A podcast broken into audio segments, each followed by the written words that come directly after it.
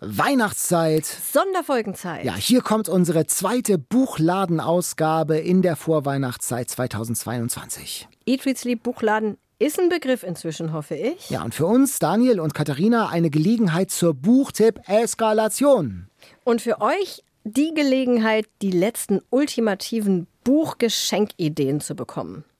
Ich würde sagen, lasst uns die Türen öffnen oder anders, macht hoch die Tür, die Tore macht weit.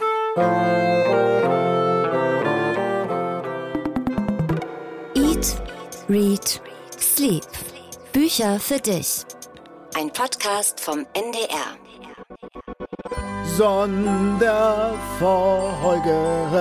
bei Eat, Read, Sleep. Da, musst du Da kann ich nicht. Das, das, ist zu Muster, das- kompliziert. Das, das ist so kompliziert. Guck mal, was bei dir das, was bei mir das Basteln ist, ist bei Ja, dir das Singen. Genau. ich, da, äh, aber ich, super. Also ich, wir müssten eigentlich noch mehr Sonderfolgen machen, damit du alle möglichen Weihnachtslieder auf Sonderfolge bei Eat, Read, Sleep umdichten kannst. Kannst normal machen, Odo Fröhliche? Sonderfolge bei Eat, Read, Sleep. Also mein Metrum ist es ein bisschen, da werden wir, naja, Ja, ich kommen wir ins Weihnachtsgefängnis. Ja, aber ich. das ist trotzdem, wir sind voll weihnachtlich eingestellt. Dienstkleidung an, bitte. Dienstkleidung Herr an, Kaiser. die Weihnachtsmannmütze. Letztes Mal hast du gesagt, ich sehe aus wie das Weihnachtsmann-Emoji bei Facebook. Ja, Also mal gucken, und da ist es wieder. ob ich noch ein bisschen rundlicher im Gesicht geworden bin in den letzten zwei Wochen. Ach was. Ach was. Hast wieder du viele Kekse gehabt in der letzten Zeit? Ich habe tatsächlich auch selbst gebacken. Also ich kann nicht gut basteln, aber backen kann ich, glaube ich, ganz gut. Vanilleköpfe sind Mm. Hast Sterne dabei? Mm. und sowas. Habe ich leider nicht dabei. Hätte ich sollen. aber ich ja. habe gedacht, ich habe auf dich gesetzt, weil ich wusste, Katharina, Ja? ja, und was vorbereitet. sie hat wirklich was vorbereitet. Heute habe ich aber nicht selbst gebacken. Das ist ja das Schöne an den Sonderfolgen, dass wir mal jetzt nicht so Oh. back- und kochmäßig so viel machen müssen.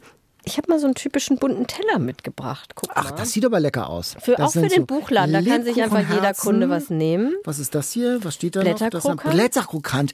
Ah, die mal an die immer so schön Bist an du den Zähnen schaben. Blätterkrokant-Typ? Ich bin Blätterkrokant-Typ. Ich habe die als Kind auch schon gern gemacht. Und was ist das hier? Das sind so eine... Nougat. Ach, das ist Oder Nougat, Noisette ja. oder so. Noisette, Noisette, ja genau. Ich bin eher nur Set-Typ. Sind das gefüllte ähm, äh, Lebkuchenherzen? Ich meine ja. Beiß einfach mal rein. Ich weiß, soll ich, soll ich, darf ich ja, unbedingt. Nee, Nein. sind nicht gefüllt. Naja, magst du lieber gefüllt? Nächstes Mal. Beides gut. Aber ich meine, also wenn ich einen Buchladen hätte, dann hätte ich in der Weihnachtszeit sowas an der Kasse stehen, dürfte sich jeder was nehmen, oder? Der Also bei dir im Buchladen, da gibt's ja immer was zu essen. bei mir im. Buchladen gibt es alles Mögliche. Das ist ein ganz ganzheitliches, sinnliches Erlebnis, so wie bei uns im Eat, Read, Sleep Buchladen. Und auf dieses Stichwort würde ich sagen, lassen wir jetzt mal gleich die erste Kundin rein. Claudia kommt besonders gerne in unseren Eat, Read, Sleep Buchladen, denn sie lebt zurzeit in Kasachstan und sie kann gar nicht in echte deutsche Buchläden gehen. Außerdem schreibt sie, hat mir, außerdem schreibt sie, außerdem schreibt sie, hat mir das letzte Mal mein lokaler Buchhändler in Deutschland den Rossmann Octopus Roman empfohlen. Das war eine kleine Katastrophe, schreibt sie. Dieses Jahr will ich keine E-Mail schicken müssen mit dem Titel Das geschenkte Buch bitte nicht lesen. Also wende ich mich an euch. Skandalös. Wirklich. Schon mal Vielleicht, hier. Also vielleicht muss man die Buchhändlerlizenz dieses Mannes nochmal überprüfen. Also wirklich Rossmann. Wer Rossmanns Roman außerhalb einer Rossmann-Filiale, außer an einer Rossmann-Kasse empfiehlt, für den haben wir heute wirklich kein Foto, würde ich sagen, oder? Ist ja skandalös. Ja, ich war auch ein bisschen erschüttert, als ich das gelesen habe. Also Claudias gesucht, damit sich dieses Drama in diesem Jahr zu Weihnachten nicht wiederholt, schreibt sie uns Folgendes. Ich suche ein Buch für meinen Vater. Er ist 83 Jahre alt, Lehrer im Ruhestand, hat Theologie studiert, Daniel, ein alter Lutheraner. Oha, super. und liest unter anderem gern Bücher von Precht. Das lassen wir aber mal dieses Jahr, schreibt Claudia. Warum auch Warum immer. auch immer. Also interessiert sich für Philosophie und für gesellschafts- und religionskritische Bücher. Es sollte nicht sein, was gerade auf der Bestsellerliste steht.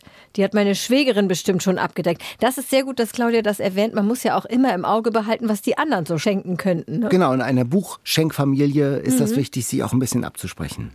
Ja, Daniel, da ist ja klar, dass der Tipp von dir kommen muss, oder? Also ich habe tatsächlich zwei alte Lieblings- und Herzensbücher von mir. Die sind schon ein bisschen älter, also keine Bestseller von heute mehr. Einmal Brian Moore, Katholiken, ist ein irischer Autor. Aus den 70er Jahren ist das Buch, also schon einen Ticken älter. Es spielt aber in der Zukunft im Jahr 2000, also damals war das die Zukunft. Die katholische Kirche ist komplett durchreformiert und die lateinische Messe ist nicht nur verpönt, sondern komplett verboten. Alle machen mit, nur ein Kloster, starkköpfig riesiger alter Mönche in Irland, die machen weiter, die feiern den Gottesdienst noch im alten Stil. Da kommt so ein Jungspund, so ein Beauftragter vom Vatikan nach Irland, um das zu klären und mittendrin in diesem Konflikt der Ab, der Klosterchef selbst mit Glaubenszweifeln. Ich fand, das war damals, also ich habe das so gern gelesen. Es ist ein ganz dünnes Buch, 120 Seiten liest man so runter und man erkennt ja die Motive, katholische Kirche, Reformen, das Zögern und Zaudern. Es ist zeitlos schön, ein zeitlos gutes Buch, toll geschrieben. Brian Brian Moore, Katholiken. Es geht ja auch um die Frage, wie geht man mit Reformen von Traditionen um? Wie geht man mit Glauben um? Und Glaubenszweifel spielt eine Rolle. Ich glaube, das könnte ein schönes Buch sein für den 83-jährigen alten Lutheraner. Nicht nur was für Religionsleute, sondern es ist auch ein schönes Drama. Und das was liest man so an einem, ja, für, für jeder Mann und jede Frau. Nicht ganz, aber so ein bisschen, man muss schon, also so einen Sinn dafür haben, was in der katholischen Kirche gerade so Phase ist. Das wäre. Wenigstens Weihnachten zum Gottesdienst gehen. Das wäre also mindestens, äh, man nennt die ja U-Boot-Christen, ganz böse, ne? die einmal im Jahr auftauchen. Die, die, die, die ich zähle auch dazu. Eine U-Boot-Christin. Das wollen wir hier nicht vertiefen. Ähm, und dann habe ich noch tatsächlich ein Buch, das mir besonders am Herzen liegt. Also wenn ich, wir werden ja öfter mal gefragt, was ist euer absolutes Lieblingsbuch? Mhm. Und das würde ich sagen, dass aus biografischen Gründen ist es das. Wirklich? Ich hatte mal einen ganz schlechten, nee, das, nee, das jetzt kommt, ja. Ja, ja, ich bin ähm, gespannt. Ich hatte mal einen ganz schlechten Tag, das ist schon Jahrzehnte her, und bin in eine Buchhandlung gegangen und irgendwie ist dieses Buch aus dem Regal gefallen in Nein. meine Hände. Und dann habe ich es gelesen und es hat irgendwie auch mein Leben verändert. Und das heißt, es ist von Franz Werfel. Ja und den ich bin danach äh, wirklich auch dann Fan geworden und es ist das Leben des Propheten Jeremia. Höre die Stimme heißt es. Die Rahmenhandlung spielt in den 30er Jahren, da fährt so eine Reisegruppe in den Nahen Osten, da gab es ja Israel dann noch nicht, äh, eben nach Palästina und besuchen Jerusalem und dann hat ein so ein Typ einen Bewusstseinsstrom sozusagen. Er erlebt das Leben des Propheten Jeremia nach, in einer Sekunde sozusagen. Das ganze Leben wird erzählt auf hunderten Seiten. Er ist dann sozusagen der Prophet Jeremia in einer ganz schweren Zeit des Volkes Israel. Der Tempel wird zerstört, das Volk wird, äh, kommt ins Exil nach Babylon, wird verschleppt und da wirkt dieser Prophet Jeremia und das ist ein so starkes Buch. Ich habe es schon mehreren Theologinnen und Theologen geschenkt. Das ist ein bisschen was für, für Feinschmecker, aber ein ganz toller, dicker, super Roman und wer auch den Stil von Franz Werfel mag, der wird auch dieses wunderbare Buch lieben. Es ist äh, bei Fischer erschienen und es geht natürlich nicht nur um Jeremia und um das Alte Testament und diese uralte Geschichte vor 2500 Jahren, sondern es geht natürlich auch um die Nazizeit. Es ist ein Appell, äh, für die Gerechtigkeit einzutreten, Widerstand zu leisten. Starkes Buch, höre die Stimme und Katholiken, das wären meine beiden Feinschmecker-Tipps. Ich habe auch noch ein bisschen was Handwerkliches nachher für dich. Wieder basteln? Nein, nicht direkt basteln. Ich sag mal, die Geschenke im Buchladen müssen ja auch eingepackt werden. Ah, ja, da hast du also bei mir. Oh. Machen wir einen kleinen Einpackkurs. Ich habe nämlich eine neue Einpacktechnik. Ach, ja, ich habe eine neue Einpacktechnik gesehen im Internet und die habe ich ein bisschen geübt und jetzt bringe ich sie dir bei.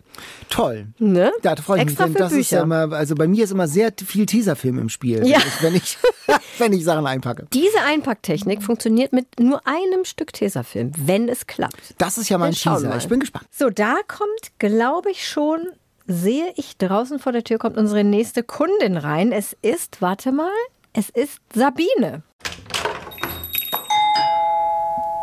Guten Tag, liebe Frau Marenholz, lieber Herr Kaiser. Ich suche ein Buch für meinen Mann.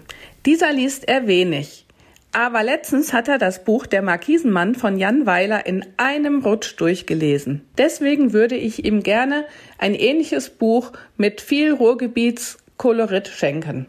Außerdem suche ich eine schöne Coming-of-Age-Sommergeschichte.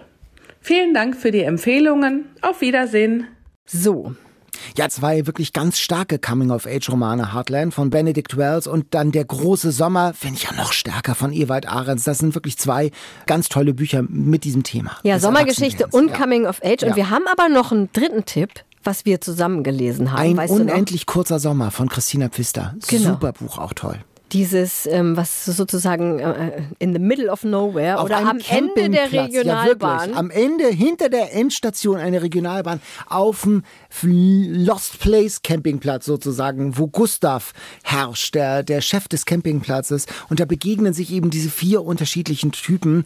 Christoph, aus der Karibik, der uneheliche Sohn von Gustav. Und dann das ist, ist allerdings ein kleiner Spoiler jetzt gewesen. Aber Sabine, du willst es ja nur verschenken, also sag es dann nicht dazu. genau, das ist übrigens von Gustav, der hat einen Sohn.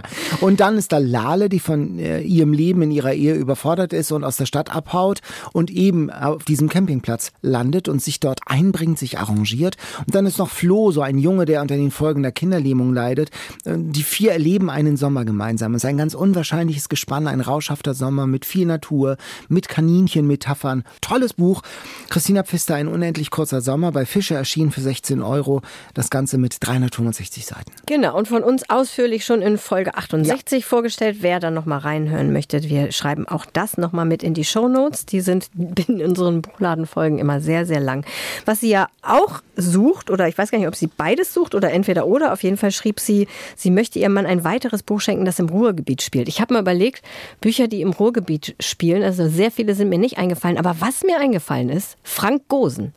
Mhm. Dessen Bücher spielen ja eigentlich ich glaube, alle im Ruhrgebiet. Der wohnt ja in Bochum und, und zwar wohnt er schon seit immer und immer in Bochum. Liegen lernen zum Beispiel habe ich damals gelesen. Das hatte, glaube ich, so eine Vinylschallplatte auf dem Cover, ich mich recht entsinne. Mhm. Das ist auch eine Coming-of-Age-Geschichte.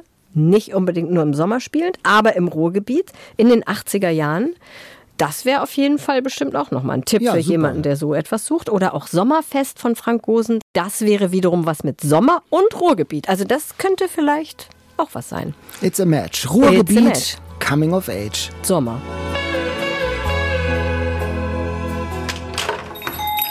Miriam aus der Schweiz steht jetzt bei uns am Tresen. Sie sucht ein Geburtstagsgeschenk für ihre 13-jährige sportbegeisterte Nichte. Die spielt Geige, interessiert sich für Kampfkunst, das ist ja auch mal ein Mix, und medizinische Themen. Leider liest sie nicht gerne, blättert eher einmal einen Comic durch. Fachkraft Katharina, bitte an die Kasse zur Information. Was haben Sie da im Angebot? Ja, Comics hatten wir ja zwei in der letzten Sonderfolge. Vielleicht auch da nochmal reinhören oder in die Shownotes gucken. Ich habe mich erstmal ein bisschen aufgehängt an dem Stichwort Medizin. Da habe ich nämlich gerade ein neues Buch gelesen, Anatomie. Anatomie, ich glaube Anatomie, keine Ahnung, schreibt sich auf jeden Fall am Ende mit Y von Dana Schwarz.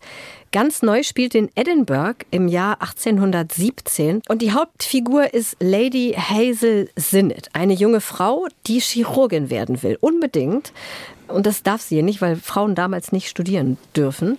Und sie geht dann erst heimlich in so Vorlesungen bei einem berühmten Dozenten, schleicht sich da rein, verkleidet sich als Mann. Mhm mit den Klamotten von ihrem verstorbenen Bruder und schleicht sich da rein, hört da heimlich zu, ist auch total begeistert und dann fliegt das irgendwann auf und dann denkt sie, okay, es geht jetzt nicht mehr, sie kann es nicht mehr machen, ist schon total traurig, aber dann macht sie einen Deal mit diesem Dozenten. Wenn sie die Prüfung besteht, darf sie hinterher bei ihm weiter studieren. Und die muss sie aber dann ja ohne Unterricht schaffen, weil sie aus dem Unterricht rausgeflogen ist. Und man braucht natürlich, um die Prüfung dann zu schaffen, Anschauungsmaterial für Anatomie. Also eine Leiche. Richtig. Mindestens eine Leiche. Mindestens eine Leiche. Ja, also das war ja damals auch schwierig, überhaupt Leichen zu beschaffen für, für diesen Unterricht, um die zu studieren.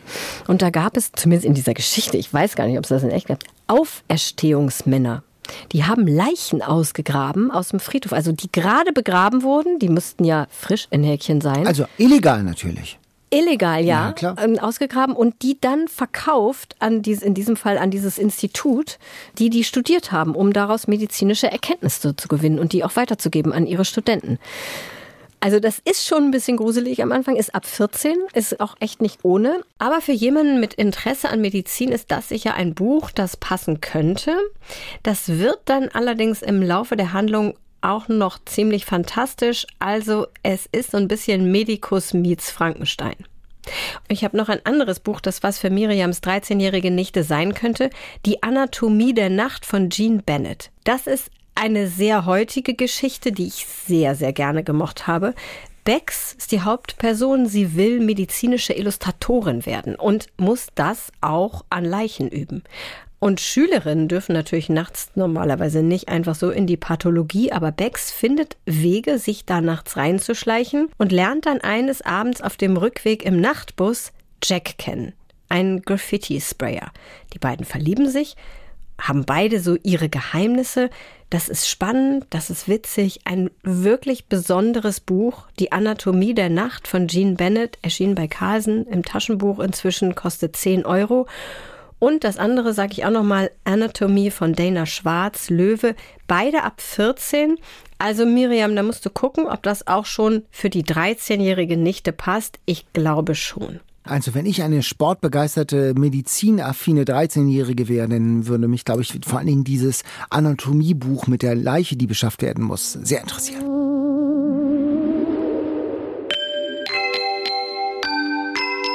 Kann ich bitte mal unseren bunten Teller? Ja, sehr gerne. Ich glaube, ich esse mal so ein Noisette. Ich sagte ja, ich bin Noisette-Typ. Du bist nur sehr Typ. Ja, das ist mir manchmal so ein bisschen zu süß. Ja. Ich nehme gerne noch mal, ich versuche mal einen Blätterkrokant. Blätterkrokant ist ja wohl, glaube ich, die süßeste Weihnachtssüßigkeit, die es auf der ganzen Welt gibt. Aber anders, die hat noch so diesen... So, wer, haben, wer, wer steht an der Tür? Kannst das Uta erkennen? ist das doch, das ist doch Uta. Ah, Uta. Sie, ein, sie hat ein etwas komplexes Buch gesucht. Sie sucht ein Buch für ihren Schwager. Der ist mit ihrem Zwillingsbruder verheiratet und sie leben in Schleswig-Holstein auf dem Lande. Er ist Franzose, 53, liebt seine Heimat bei Avignon noch immer sehr und besucht seine Familie dort oft. Er reist auch beruflich im Vertrieb von Designerleuchten sehr viel, lernt gern neue Menschen kennen und spricht mehrere Sprachen. Er fährt gern Fahrrad, hat das Joggen für sich entdeckt und interessiert sich für den Garten und Kultur. Außerdem liebt er Kuchen und kann gut über sich selbst lachen, zum Beispiel wenn es um die Digitalisierung oder das Älterwerden geht. Also das ist jetzt so eine ganze Biografie aufgeblättert in unserem Buchladen. Ich finde es herrlich. Ich finde es so herrlich, als ich das gelesen habe. Sie ist mit Zwillingsbruder verheiratet. Vertrieb von Designerleuchten. Ich wusste gar nicht, wo ich anfangen sollte zu denken. Ich schätze, so geht's Buchhändlern auch manchmal. Aber es ist doch super. Viele Anknüpfungspunkte. viele Anknüpfungspunkte, aber ich habe jetzt hab schon überlegt, hm, irgendwas über Lampen und Licht und so. Und dann habe ich, ich habe gerade, war ja gerade im Urlaub auf Amrum und habe äh, etwas gelesen und habe gedacht, ach, das könnte so vom Spirit, von diesem Typen, vom Charakter so passen. Und zwar Kolumnen, nämlich von, wir hatten es beim letzten, vorletzten Mal schon, David Sedaris und Max Gold. Die würde ich ihm empfehlen. Ich kann mir vorstellen, dass der so ein Typ ist, der sich darüber amüsieren könnte.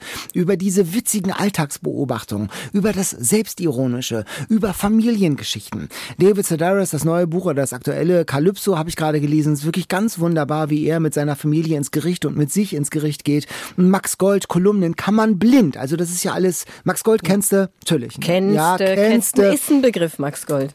Kann man bl- blind einen Band greifen. Das macht einfach Spaß. Das ist zum oft zum Lachen, äh, manchmal auch zum Tränchen verdrücken. Wirklich so ganz starke Beobachtung. Das wäre mein Tipp. Ich habe jetzt gar nicht die Spur der Designerleuchten weiter verfolgt, sondern habe so überlegt, was könnte diesem lebenslustigen Mann, der unterwegs ist und der an seiner Familie hängt und mit Frankreich äh, eine Frankreich-Affinität hat, was könnte ihm gefallen? Und David Sedaris hat ja auch eine Zeit in Frankreich verbracht. Schildert, das habe ich beim vorletzten Mal ja geschildert, in unserer vorletzten Sonderfolgen-Buchausgabe, wie er einen Französischkurs belegt. Das ist zum Schreien komisch.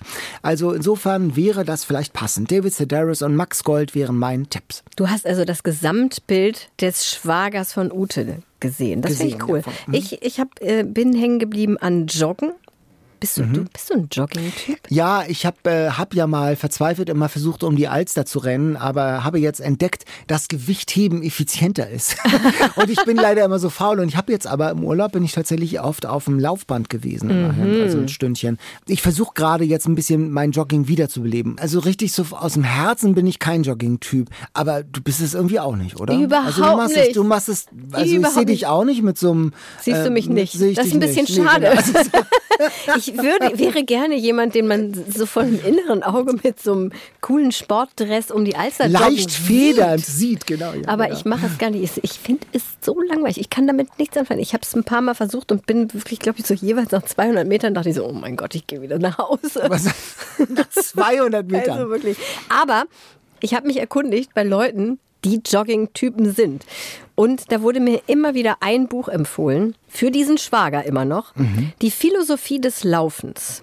Da erzählen verschiedene Autoren, Journalisten, Sportler, Philosophen, warum Laufen so super ist. Für sie mhm. offensichtlich. Mhm. Also für Leute, also ist für Leute, die das auch gerne mögen.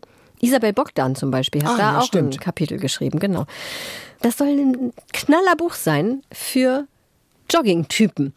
Also auch für den Schwager von Uta. Es erschien bei Mayrisch für 20 Euro. Es gibt auch ein Taschenbuch.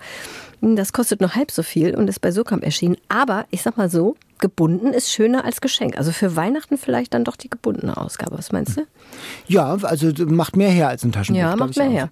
Und Isabel Bogdan, wo sie sie erwähnt, die hat ja auch ein Buch über Laufen geschrieben, ja. einen Roman, der auch gut besprochen ist. Ich habe es auch gelesen. Es ist wirklich ein ganz starkes Buch über einen Verlust, den diese Frau erlitten hat, äh, nämlich ihr Mann ist gestorben oder ihr Freund, ihr Lebenspartner ist gestorben und sie therapiert sich, kann man das so sagen, im Laufen. Äh, und es ist ein Buch übers Laufen, aber nicht unter der sportlichen, sondern eher eher unter dem kontemplativen Aspekt. Ähm, ich habe das sehr gern gelesen, Isabel Bogdan, Laufen. Ich würde mal sagen, Uta geht hier mit vier Buchtipps raus. Das ist echt nicht schlecht. So, und in einem normalen Buchladen würden wir jetzt alle vier Bücher für Uta einpacken Machst müssen. Du ein, und äh, du lässt du es einpacken, wenn du Bücher kaufst? Nee, ich packe immer selber ein. Wirklich? Allein schon, weil ich dann stundenlang warten muss, bis das fertig eingepackt mhm. ist. Äh, nee, ich packe auch gerne eigentlich ein. Jetzt machen wir mal einen kleinen Einpackkurs. Pass mal auf, ich zeige dir erstmal ein kleines Video, damit du siehst, wo die Reise hingeht. Natürlich im Zeitraffer aufgenommen. Mhm. Ja, soweit hätte ich es auch noch geschafft. Ja. Aha. Aha, okay. Also ähm, man klappt immer so eine Art Dreiecke um und braucht am Ende dann nur ein einziges Stück Klebestreifen. Genau, das oh. ist der Clou. Ah, okay. Und jetzt geht's los, Daniel. Ich Oha. sag mal so, es ist nicht so leicht, wie es aussieht. Selbst für mich nicht. Ah. Wo ich im Kindergarten Pappmaché-Laternen gebastelt habe und auch schon mit diversen Kindern diverse Bastelaktionen gemacht habe. Ich habe schon mal versucht, ich habe festgestellt, das Schlimmste am Einpacken ist, dass sich das Geschenkpapier immer so aufrollt.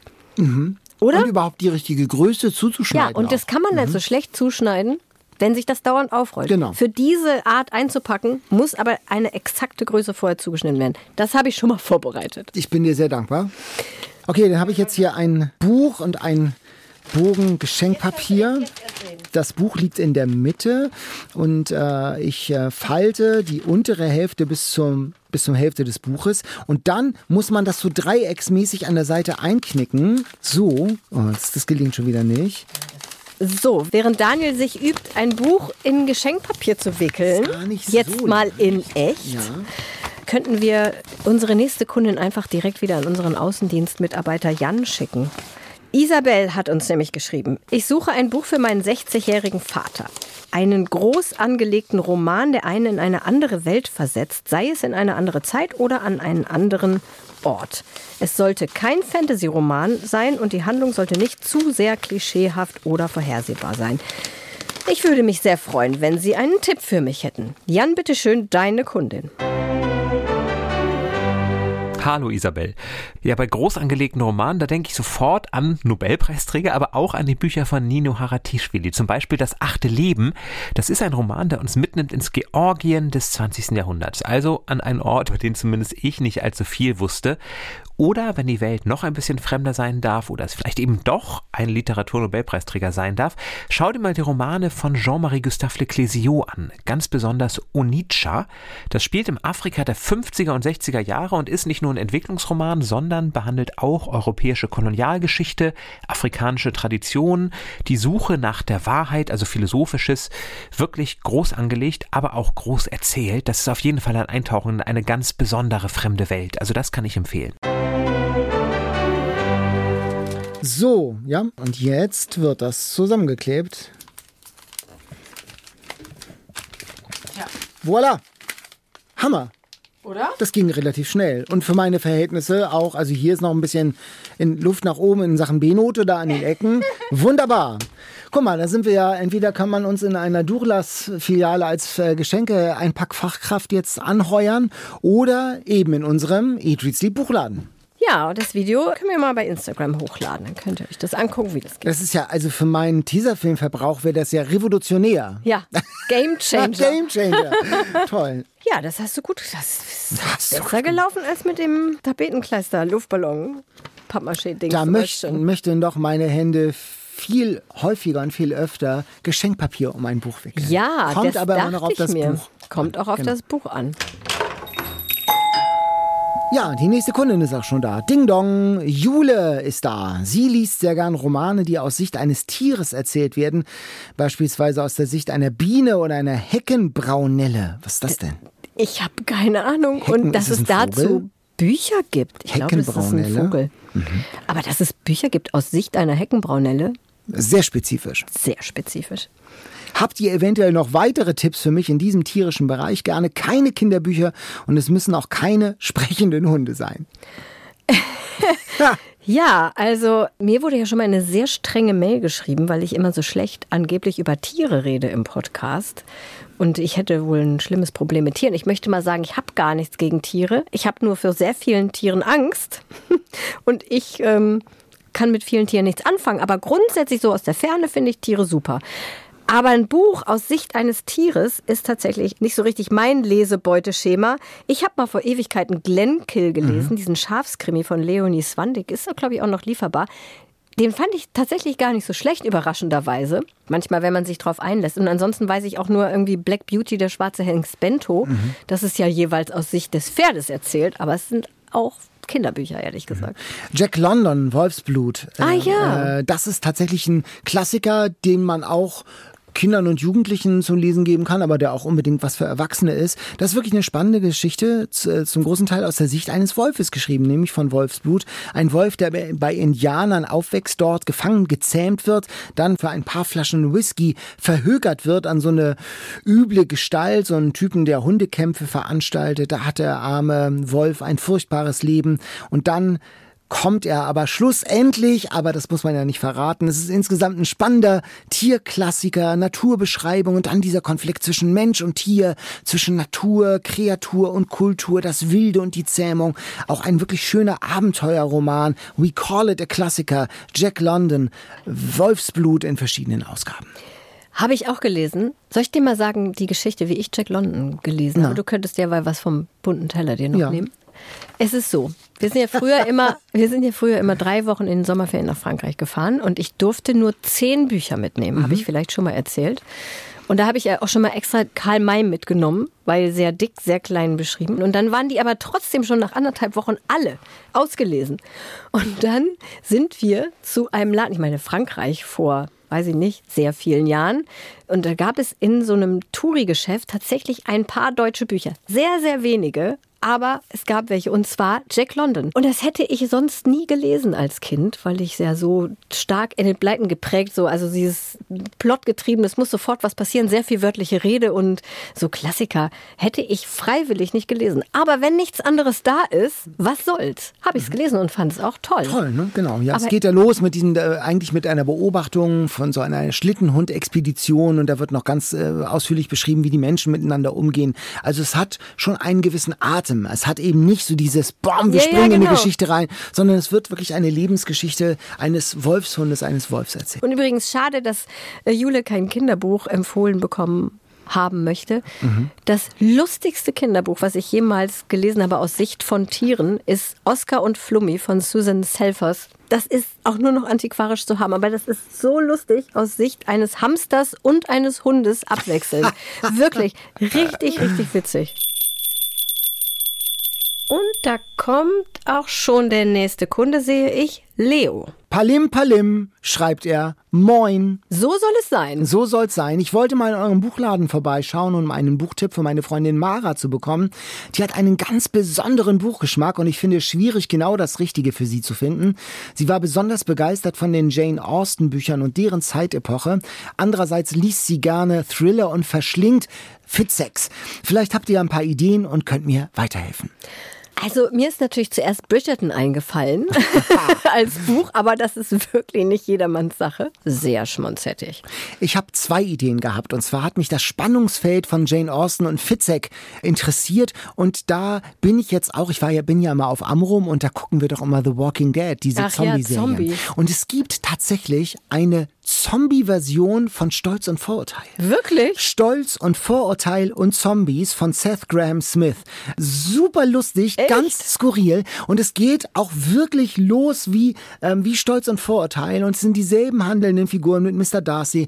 Sie erleiden alles das, was sie in diesem Buch auch erleiden, aber zwischendurch müssen sie äh, sich immer noch einer Zombie-Horde erwehren und Frauen müssen sich ihrer Kampfkünste vergewissern. Das ist total schräg, sehr skurril aber auch eine sehr schöne Verarbeitung des Stoffs Stolz und Vorurteil von Jane Austen. Also wirklich eine, das ist mal ein skurriler Tipp von Seth Graham Smith, Stolz und Vorurteil und Zombies. So bei, ist der Titel auch, Stolz so und Vorurteil und Zombies. und Zombies.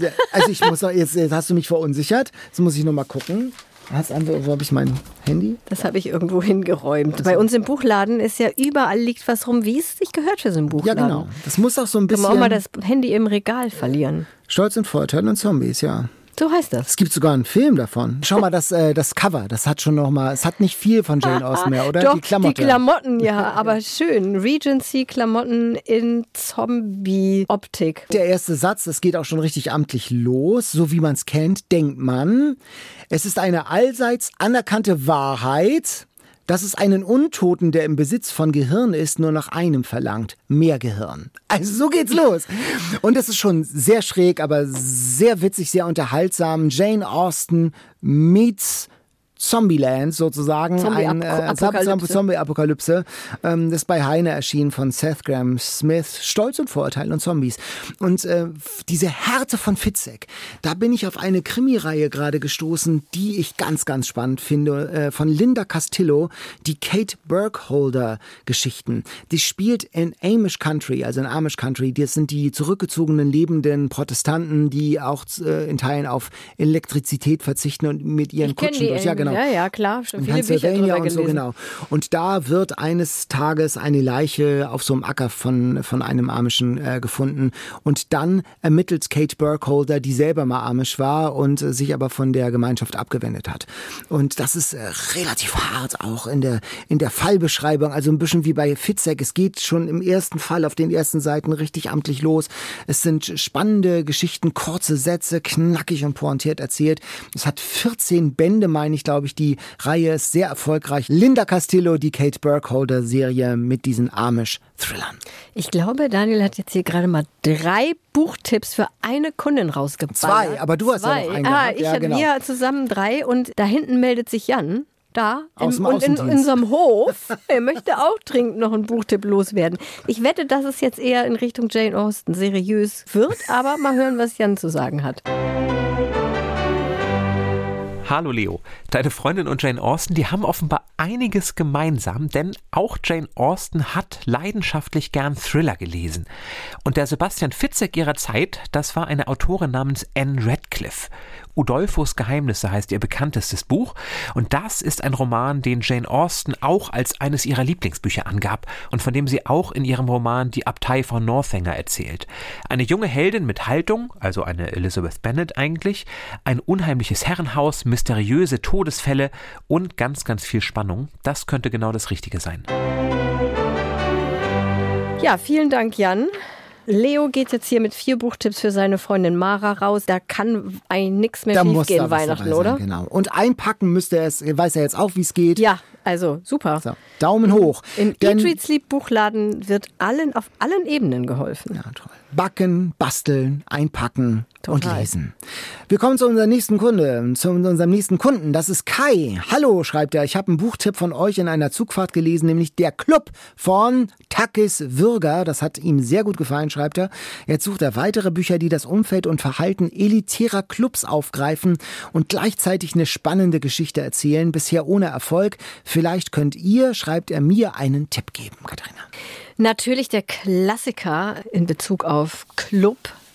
Donnertat, die geheime Geschichte, ja, oder? Buch. Ja, super. Das kennt er wahrscheinlich schon, oder? Ich meine, wahrscheinlich hatte er das schon davor gelesen. Aber wir können ja sicherheitshalber noch mal kurz sagen, worum es geht, falls jemand dieses großartige Buch nicht gelesen hat. Richard ist 20 Jahre alt. Er studiert Griechisch an so einem College in Kalifornien, also Altgriechisch. Und in seinem Kurs, da geschieht so Seltsames. Der spürt, das ist so ein seltsamer Spirit, der bei seinen Mitstudentinnen und Studenten da herrscht, der die Gruppe so verbindet. Das ist, stellt sich raus, ein exklusiver Club von Leuten, die nicht nur altgriechische Grammatik pauken und lieben und mögen, sondern es ist sozusagen Optativ 2.0, leben und feiern wie die bei den alten Griechen, auch im Rausch und so. Und dann geschieht in einem dieser rauschhaften Feste, ich glaube, das kann man noch spoilern, geschieht ein Verbrechen, geschieht ein mhm. Mord. Und eine griechische Tragödie setzt sich da gleichermaßen in Gang. Ein tolles Buch, ganz spannend geschrieben. Es trifft zu 100 Prozent deine Suchkriterien. Die geheime Geschichte Donnertat, 736 Seiten, Goldsmann. Sagen, es ist ein bisschen länger als die Bücher von Takis Würger, die sind ja immer recht kurz. recht kurz. 13 Euro, also da kann ich auch überschlagen, ein gutes Preis-Leistungs-Verhältnis. Exzellentes Preis-Leistungs-Verhältnis. Soll ich es nochmal kurz ausrechnen? Weißt du noch, wie man es ausrechnet?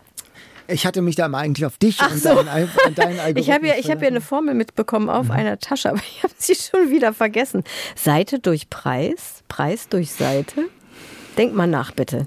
Das muss doch zu machen sein, auch ohne Formel. Also wenn man Seite, Preis pro Seite, dann hat man ja die, den Preis und dann muss man das ja durch die Seitenzahl teilen und das dann hat man jetzt ja auch den mein Preis Tipp durch gewesen. Seite. Genau. Also dann sage ich jetzt mal 13 so durch 736. So bitter. Aber ich schreibe glaube ich mal 1300 Cent, oder? Nee. Ja. Ist das besser? Ja, durch 736. Sind 0, nee, das kann nicht sein, Daniel. Was hast du denn da gemacht? 0,0001359. Nein, gib doch mal, gib mal kurz. Ich habe das gerechnet, was du gesagt Ach, hast. Quatsch. Ja, doch. Also 1300 geteilt durch 736 das sind 1,7. Also mm. 1,7 Cent, 1,8. Ja, Wie konnte das, das denn passieren? Wie hast du das denn? Wurzel aus oder was? Ich habe noch einen zweiten. Okay, mal, Moment. Du hast es jetzt so schön ausgerechnet. Also 1,7 Cent pro Seite. Das ist auf jeden Fall ein sehr gutes Preis-Leistungsverhältnis. du, jetzt du hast jetzt noch ein Buch. Gegenprobe mache ich jetzt nicht. Oder Überschlag. Überschlag. Nee, nee, nee. 1,8 mal 736 müsste dann ja bei Ah ja, das kann ich noch ja, kurz genau. machen. Ja, genau. 1,8 mal 1300? Nein, Nein, mal 736. 1,8 mal. Da müssten wir bei etwas mehr als 36. 1300 rauskommen. 2384? Egal. Das andere war bestimmt richtig. Oh mein Gott, was ist hier los? Gut, ich habe noch einen zweiten Tipp, der das so weitgehend trifft. Und zwar Dan Brown. Kennen wir ja alle die Thriller. Und das hat ja auch was mit einem geheimen Club zu tun, zumindest im ersten oder eigentlich immer. Es geht ja immer um Verschwörung, um Verschwörungstheorien, um Verschwörungsmystiken bei Dan Brown. Im ersten Band gleich Illuminati. Da geht es ja unter anderem um eine Papstwahl. Und das ist ja auch so ein geheimer Club. Ja. Das ist wahrscheinlich das geheimnisvollste Ritual der, der ja, wirklich, der, der, des christlichen Abendlandes. Und Dan Brown hat diesen, diesen Spirit ganz super eingefangen. Äh, ein Verschwörungsthriller auch hier. Äh, Schnitzeljagden durch Rom, durch das ganze christliche Abendland. Aber die Schilderung und die Einzelheiten rund um dieses größte Ding hinter verschlossenen Türen überhaupt ist wirklich ganz toll geschildert. Äh, mir ging es immer so bei den ersten beiden Büchern von Dan Brown, Illuminati und Sakrileg, die habe ich super verschlungen. Aber dann weiß man ab Band 3 dann irgendwie doch, weil es, wie, man, wie er es baut. Mhm. Und man weiß ganz genau, wie es ausgeht, wer der eigentliche Bösewicht ist. Und äh, das macht dann nicht mehr so richtig viel Spaß. Aber die ersten beiden, wenn man sie jungfräulich liest, sozusagen Illuminati und Sakrileg, das ist gute, spannende Lektüre, die gut recherchiert ist. Aber Leute, es ist Fiktion. Auch diese ganzen theologischen oh, Sachen. Achtung, Achtung, eine Durchsage von Man Daniel Kaiser. Sagen, so ist, es nicht in der Kirche. Es ist nicht so in der Kirche. Nein. Und natürlich ist es unangemessen zugespitzt mit diesen dicken vatikanischen Mauern und angeblichen Geheimnissen, die in vatikanischen Geheimarchiven aufbewahrt sind.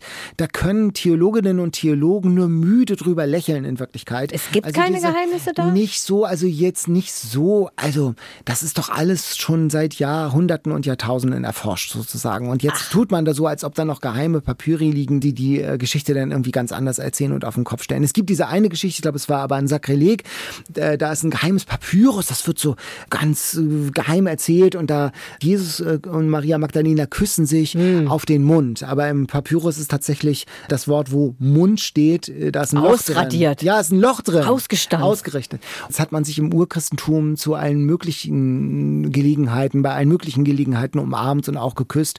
Und auf dem Mund, das ist sozusagen eine, eine, wie nennt man es, ist eine Rekonstruktion, ein Versuch einer Rekonstruktion. Also kurzum, da wird War so wahrscheinlich etwas, nur nett gemeint. etwas hineingeheimnist, was äh, nicht so der Realität, den Fakten äh, entspricht. Ich habe schon Leute getroffen, ach Jesus, der war doch mit Maria Magdalena verheiratet. so, und dann haben wir gesagt, ja, das habt ihr von Dan Brown, aber das ist natürlich ach, nicht so gewesen, sondern muss man schon wissen. Man kann sich an diesen Dingen erfreuen, an der Recherche, an diesem Verschwörungskitzel, aber man muss schon immer auch noch sagen, Leute, es ist Fiktion, aber gute. Okay, das ist jetzt ein für alle Mal klargestellt. So Bitte. wie Dan Brown es schreibt, ist es in der echten Kirche nicht und niemals gewesen. Kai Naja. hat jetzt hier auf jeden Fall zwei super Buchtipps, falls ihr die noch nicht kennt. Er hat es ein bisschen reingeschmuggelt, was eigentlich eine Buchgeschenkesendung ist und er sucht ein Buch für sich selbst. Aber man kann ja alle diese Tipps abstrahieren für Leute, die so ähnlich sind, in diesem Fall wie Kai und gerne spannende Bücher mit Clubthema suchen. Da gibt es ja bestimmt auch in jedermanns Verwandtschaft und Bekanntschaft jemanden und denen könnte man dann auch diese Bücher schenken. Ja, Zeit für die nächste Kundin, sag ich mal. Hallo, liebes Buchladenteam. Ich freue mich, dass ich heute auch mal in euren Bücherladen komme und habe einen ganz speziellen Wunsch und ich hoffe, ihr könnt mir dabei weiterhelfen. Ich habe eine gute Freundin, die sehr krank ist und deswegen sich wie zur Corona-Zeit zu Hause sehr isolieren muss. Jetzt habe ich gedacht, was könnte man ihr schenken? Es gibt ja so viele Bücher, Motivation in Krankheiten, wie andere Menschen mit Krankheiten umgehen. Aber laut unserer Telefonate und Besuche dreht sich alles für sie immer nur um Krankheiten. Und deswegen habe ich gedacht, man macht mal etwas ganz anderes. Entweder man nimmt eine total seichte Lektüre, die so ein bisschen Herzschmerz hat und oder was richtig Spannendes, was einen fesselt, wo man immer weiterlesen muss. Ich hoffe, dass ich jetzt einen richtig guten Tipp bekomme. Ja, also da würde ich, glaube ich, jetzt mal die Gelegenheit nutzen, einen meiner Weihnachtsromane anzupreisen. Ich habe ja in diesem Jahr, glaube ich, neun Weihnachtsromane gelesen und einige nicht durch. Das war so eine kleine persönliche Challenge für mich. Und ich empfehle jetzt den, den ich am besten fand. Und das war Weihnachten in der kleinen Buchhandlung von Jenny Colgan. Da weiß man doch schon beim Titel ungefähr, was einen erwartet. Draußen schneit es, drin ist es äh, muckelig warm. Genau, Genau. sowas in der Art. Die Protagonistin hat gerade ihren Job verloren, spielt in Schottland, hat gerade ihren Job verloren und bekommt jetzt einen neuen Job bei ihrer Schwester, mit der sie nicht so gut zurechtkommt. Die ältere Schwester, der gelingt alles. Super Job als Juristin, super Mann, drei tolle Kinder, riesiges Haus in Edinburgh und diese kleine Schwester war so immer so ein bisschen das schwarze Schaf und jetzt muss die bei der älteren Schwester einziehen und ist total genervt und soll so eine alte Buchhandlung so ein bisschen auf Vordermann bringen, damit die dann im neuen Jahr für gutes Geld verkauft werden kann. Da wissen wir natürlich, was passiert. Erst sträubt sie sich, aber dann geht sie auf in diesem Job, diese Buchhandlung zu dekorieren, baut da so eine Spielzeugeisenbahn ins Fenster und ein kleines Puppenhaus mit Mäusen. Plötzlich kommen ganz viele Kunden und dann Edinburgh. Ich war noch nie in Edinburgh. Warst du schon mal? in- Ich, du bist jetzt, äh, mein ganzes Umfeld spricht immer von Edinburgh oder Edinburgh. Edinburgh. Sagte mein Burra- alter Englischlehrer, Edinburgh. Und alle sagen immer, du musst dahin, das ist so sensationell. Und ich habe mir das tatsächlich für nächstes Jahr mal vorgenommen, da mal hinzufliegen. Ich jetzt auch. Ja, ja. Weil das klingt so toll, Toll. wie sie das beschreibt. Da schneit es dann natürlich Ja. auch irgendwann. Das klingt so herrlich. Ich habe mich da so gemütlich wolldeckenmäßig aufgehoben gefühlt in dem Buch. Also Weihnachten in der kleinen Buchhandlung von Jenny Colgan, Pipa 12 Euro. Kann man auch jetzt noch vor Weihnachten sich richtig so in Stimmung reinpumpen, würde ich sagen. Ich denke noch an ein Weihnachtsbuch, das wir im vergangenen Jahr vorgestellt haben, nämlich von Dora Held. Geld oder Leb. Lebkuchen. Das ist ein äh, ganz leichter, sagen wir, Kriminalroman, Unterhaltungsroman von der Insel Sylt, von Dora Held. Es geht darum, dass ein Filialleiter einer Sparkasse sich aus dem Staub gemacht hat, offenbar mit Spendengeldern für arme, benachteiligte Kinder. Und da sitzt jetzt Ernst am Frühstückstisch, der ein bisschen von seinem Leben gelangweilt ist. Und er beschließt, Robin Hood von Sylt zu werden, nämlich das Geld den Kindern wieder zu beschaffen auf nicht ganz legale Weise. Und das ist ganz amüsant und schön geschrieben in dem Buch von Dora Held, Geld oder Lebkuchen. Und wir haben das in der Folge 49 vorgestellt. So, kommen wir zu unserer letzten Kundin. Da kommt Steffi. Guten Tag, liebe Frau Marenholz. Wie schön, Sie zu treffen. Ich habe gehört, Sie sind diejenige, die hier für die Kinder- und Jugendbücher zuständig ist. Ich hätte da mal eine Frage. Und zwar suche ich ein Buch für ein 13-jähriges Mädchen, die bislang Dinge gelesen hat wie Annette Blyton, die Duftapotheke, Schule der magischen Tiere. Alles schöne Bücher, aber ich würde sie gerne literarisch auf ein neues Level heben. Was würden Sie mir denn da empfehlen? Dankeschön. Ich glaube, da hätte ich sogar tatsächlich viele Tipps. Ich habe mir jetzt überlegt, ich empfehle dir, Steffi, für die Tochter deiner Freundin das Buch von Holly Goldberg Sloan und Mac Wollitzer. Mac Wollitzer kennt man auch als Erwachsenenautorin, sehr mhm. großartige amerikanische Romane geschrieben. Und Holly Goldberg Sloan ist auch eine tolle Jugendbuchautorin, von der habe ich schon mehrere Sachen gelesen, die sind alle gut. Und die haben zusammen ein Buch geschrieben, An Nachteule von Sternhai heißt das. Ein bisschen seltsamer Titel und das ist bestimmt auch was für Daniel, denn es ist ein E-Mail-Roman. Oh, das magst du doch so gerne. Wunderbar, Nachteule von Sternhai. Ah, das sind also sozusagen äh, Internet-Nicknames. Genau, das mhm. sind zwei Mädchen, deren Väter sich verlieben. Und die beiden wollen dann die Familien zusammenlegen und wollen gerne, dass die Mädchen sich kennenlernen. Und also die Väter sind so schwul? Ja. Ach so, und die, ah, jetzt ja, genau. Die Väter sind schwul und verlieben sich und wollen gerne die Familien so patchwork-mäßig zusammenlegen, wollen, dass sich die Mädchen, die sind auch gleich alt, kennenlernen und Freundinnen werden. Mhm. Und die beiden wollen das auf gar keinen Fall. Erst. Und dann müssen sie zusammen in so ein Sommercamp fahren und ähm, wollen überhaupt gar nicht miteinander reden. Und dann irgendwann werden sie natürlich beste Freundinnen. Und das alles wird durch diese E-Mails transportiert, die die schreiben. Mhm. Gar nicht mal nur an sich, sondern auch an die Väter. Und ich bin ehrlich gesagt auch wie du immer ein bisschen skeptisch bei so E-Mail-Romanen. Es hat am Anfang so den, man denkt, das ist irgendwie anstrengend. Ne? Also wenn man die ganze Handlung nur über so verschiedene E-Mails erfährt. Aber man ist sofort drin in dieser Geschichte und es funktioniert super gut. Und ich glaube, jede der Autorinnen hat halt ein Mädchen übernommen und dann die E-Mail zugeschrieben. Und das ist wirklich ein ganz, ganz tolles Buch. DTV-Taschenbuch 9,95 Euro ab 12 Jahren. Und wenn die 13-jährige Tochter der Freundin von Steffi bisher eher so brave in Häkchenbücher gelesen hat, dann ähm, ist das bestimmt trotzdem was für sie, obwohl es schon ab 12 ist. Es ist auf jeden Fall auch was für 13-Jährige. An Nachteule von Sternhai. Ja, klingt super. Ja, und ist auch nicht so dick. Ja, das war unsere zweite Sonderfolge Buchtipp Eskalation vor Weihnachten, damit jeder das richtige Buch verschenken kann. Ja, alle genannten Bücher stehen natürlich in den Shownotes. Alle Kunden, die jetzt noch in der Schlange stehen draußen, die versuchen wir in einer Direktmail zu beraten. Und einen Tipp habe ich jetzt hier noch am Ende, Daniel. Einen mhm. ganz persönlichen Tipp von mir, ein Geschenk für Literaturfans, nämlich, die vielleicht mal kein Buch bekommen sollen.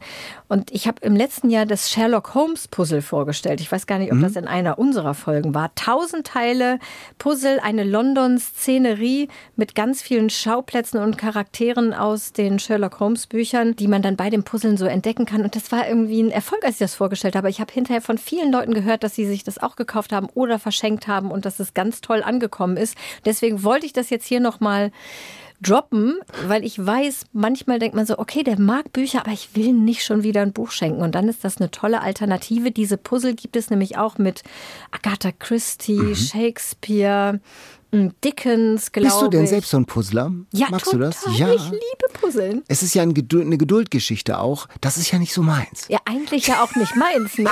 Bist verwundert, oder? Ja, äh, deshalb äh, ist das. Ähm, ich ich puzzle total gerne.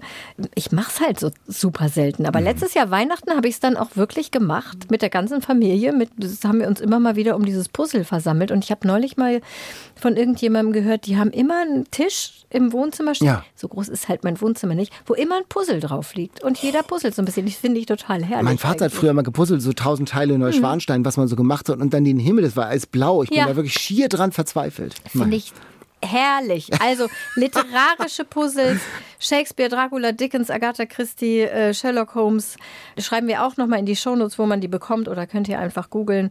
Das wäre nochmal so mein Tipp hier am Ende.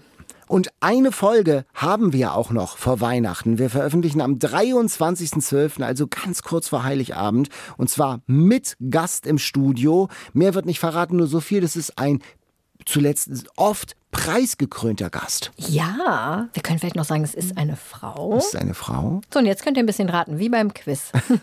Viel Spaß beim Buch kaufen, beim Buch verschenken, beim Buch einpacken. Ja, genau. Beim Buch einpacken, da gibt es jetzt eine neue Technik. Wie gesagt, Daniel Wunderbar. beherrscht sie schon fast. Wir packen jetzt hier Am gleich noch mal, Beispiel. Wir packen jetzt hier gleich noch mal ein Buch in anderes Geschenkpapier ein. Mal sehen, ob das jetzt gleich noch besser funktioniert. Ja, euch allen noch einen schönen vierten Advent. Bis dann. Bis zum nächsten Mal. Tschüss. Tschüss. Was packe ich denn hier ein Platz. Die letzten Man Romantiker muss sich Platz- mach dir doch bitte, das Conklin. nicht Was ist denn das ansehen. hier? Was ist denn?